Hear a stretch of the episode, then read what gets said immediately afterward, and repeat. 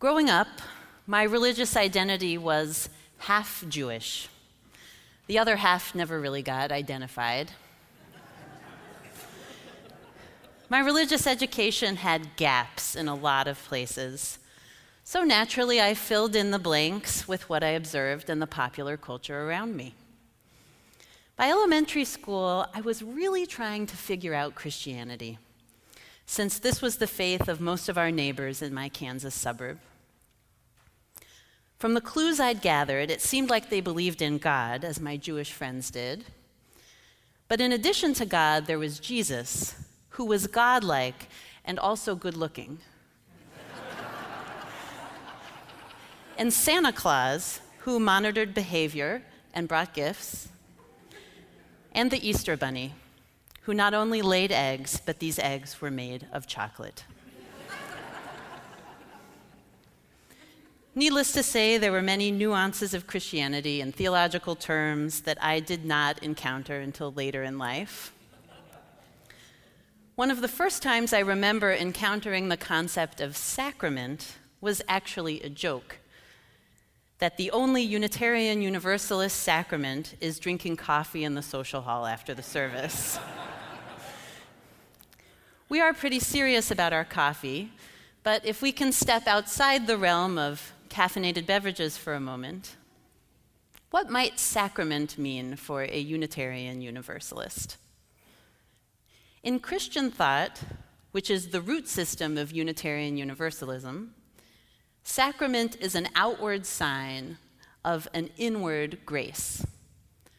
A sacrament is an action that connects people with God's blessings and sacred and saving grace. However, though our religious tradition has its roots in Christianity, we no longer identify as a Christian denomination. What might sacrament mean in our tradition, Unitarian Universalism? A religious movement that is more apt to see people as imbued with original blessing rather than original sin. What might sacrament mean to us as a people who come from universalists, who believe that all souls eventually come back into harmony with the divine, that we don't need protection from eternal damnation? What might it mean to us as a people who come from Unitarian Transcendentalists, who saw the holy everywhere? In the words of Ralph Waldo Emerson, we are part and parcel of God. We are connected to everything. A direct connection to the holiness of life is our birthright. But if sacrament is a visible sign of invisible goodness and holiness, and not some special medicine that protects us from sin, then sacrament could be understood as anything that extends or increases grace. It could be any exchange that imparts a sense of goodness and wholeness of the spirit that connects us with the sacred. And all our living is an opportunity for this kind of exchange, an opportunity to awaken to the sacred wholeness within ourselves and the sacred wholeness of which we are a part. Theologian Kay Northcutt writes, "Our lives become sacrament whenever we bring the full force of our attention." We bring the full force of our attention, and walking the dog becomes sacrament. Packing the kids' lunches becomes sacrament. Breathing in the cool morning air becomes sacrament. We bring the full force of our attention, and we engage with the sacred in the mundane, locating ourselves in the ever-moving flow of the big, holy, amazing web of life of which we are all a part. And yet, as Tom Hennon notes in our reading this morning, for some reason we like to see days pass, even though most of us claim we don't want to reach our last one for a very long time. We examine each day before us with barely a glance and say, "Nah, this isn't the one I've been looking for." And we wait in a bored sort of way for the next, when we are convinced our lives will start for real. But of course, today is not a dress rehearsal for some real life in the future. Today is as real as life is going to get. And if we bring the full force of our attention to it, we see the holiness in the everyday begin to shine. And perhaps we discover that the treasure we've been dreaming about, searching for, that real life, is right before us. Or in the case of Rabbi Isaac, right behind the stove. We bring the full force of our attention and our very lives become sacrament. And this feels good, pausing to notice the beauty and the blessings in the mundane. And it is also interesting and beautiful in its own way to notice the things in life that are just neutral. I bring the full force of my attention and I notice the muddy puddle, or the other people in the waiting room, a pile of laundry. And I see that this too is part of the sacred whole. I don't need to judge it. But what about those times when the mundane feels not positive nor neutral? What do we do when we bring the full force of our attention and what we experience is complicated, sad, painful, even disgusting? We bring the full force of our attention and we witness yet another act of racialized violence or harassment in the news or in our neighborhood. We see Michael Brown's family grieving on the anniversary of his murder. We bring the full force of our attention to a loved one and we see a debilitating depression or self-destructive patterns or an abusive relationship that can't seem to end. We bring the full force of our attention to our own bodies and lives and we see our limitations, our conditions, our illnesses, or the ways that we haven't respected the one vessel that we've been given to live our entire lives within. Sometimes our location in the ever-changing wholeness of life is more in the broken places than in the beautiful ones. The summer before I went to seminary, when I had moved away from Minneapolis but hadn't yet landed in Chicago, I stayed with my parents for a summer. One morning in June, the phone rang, and on the other end of the line was the small, frightened voice of my ninety-year-old grandmother, who lived four hours away, alone in a small house in a small town. She had fallen and she was scared. And even though she had a support network where she lived, she called us first. On some level, she must have known that this was the beginning of the end, that relying on friends and caregivers where she lived had become too much, and she needed her family. My grandmother was an incredibly modest, humble person who abhorred any extra attention or even the thought of inconveniencing anyone.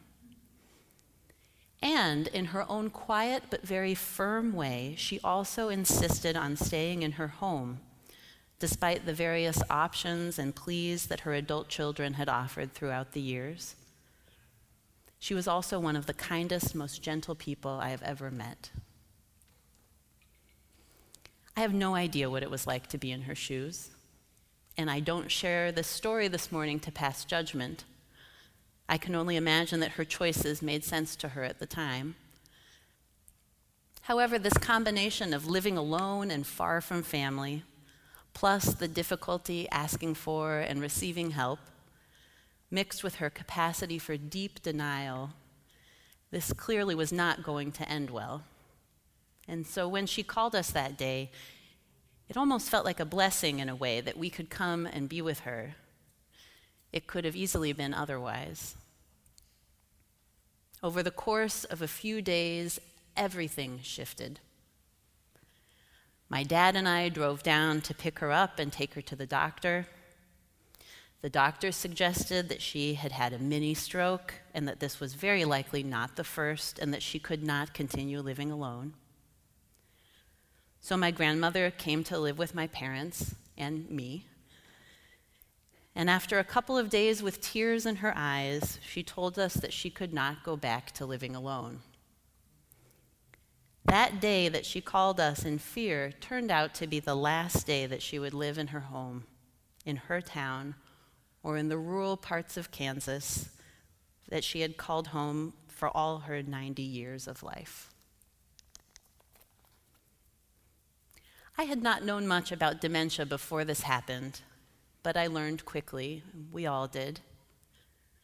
I was there day and night in the guest bedroom across the hall from Grandma. As day and night themselves became hard for her to understand, as clothing became difficult, as the tears came easily, as my grandmother constantly tracked my mother's whereabouts, asking, "Have you seen Fern?" in an effort to nail down what was going on and where she was and who was there with her.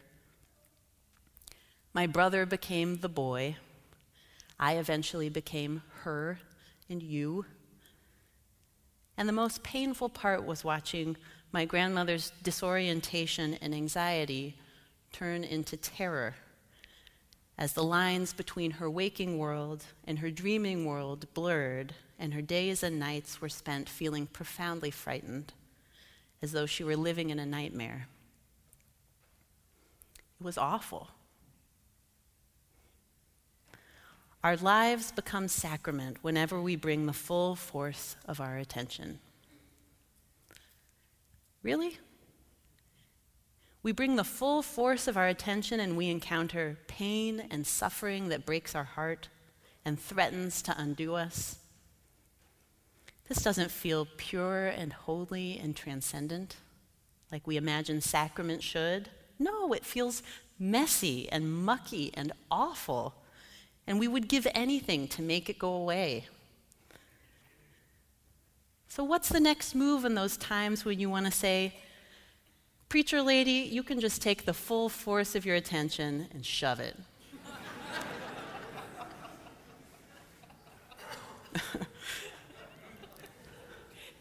I don't have an easy answer. The only inroad I can seem to identify here is gratitude, which may sound completely absurd. But it seems that when we bring the full force of our attention through a lens of gratitude, through a lens of wonder, we can still find glimmers and snapshots of the holy. And we can make our living sacramental even in the midst of the complexity, pain, and mess. Mustering our gratitude can initiate an exchange with that goodness, fullness, the sacredness of living that is known by many names and extends far beyond words. And maybe just for a moment or a minute or an afternoon, gratitude awakens us to our location in the flow of the sacred whole. And we remember that the religious life is not about wrestling reality into something that is permanently and thoroughly comfortable, beautiful, and sanitized, and then nailing it down so it can never betray us. It's about stepping into the flow of the river of life, the river that the ancients remind us is never the same river twice, and seeing it for all its mud, weeds, and stink, and still holding gratitude for its bubbling song and the light playing off the currents. As Rabbi Abraham Joshua Heschel writes, our goal should be to live life in radical amazement. Get up in the morning and look at the world in a way that takes nothing for granted. Never treat life casually. To be spiritual is to be amazed. When I could bring the full force of my attention through a lens of gratitude, moments of sacramental exchange still arose in the midst of misery. The tenderness of combing and rolling my grandmother's hair, a physical closeness with her that had never seemed possible before, the brief peace of sharing a cup of instant coffee and admiring the bird feeder, receiving warm greetings on Sunday mornings at my parents' Unitarian Universalist church, which was one of the last public places where my grandmother could be seen, known, and welcomed with care and respect. And in the end, at the skilled nursing facility, when she could only moan, cry, and sleep, we were so blessed by the nurse who would hold my grandmother in her arms. Her arms were the arms of everyone who loved Grandma during a time when none of us could offer her the care that she needed. This woman was truly an angel on earth. May we bring the full force of our attention and our gratitude to our days, that our lives may be lived as sacrament, engaging in the sacred, ever-flowing wholeness of this life we share. May our eyes open to the gifts waiting for us right where we dwell. May it be so, and amen.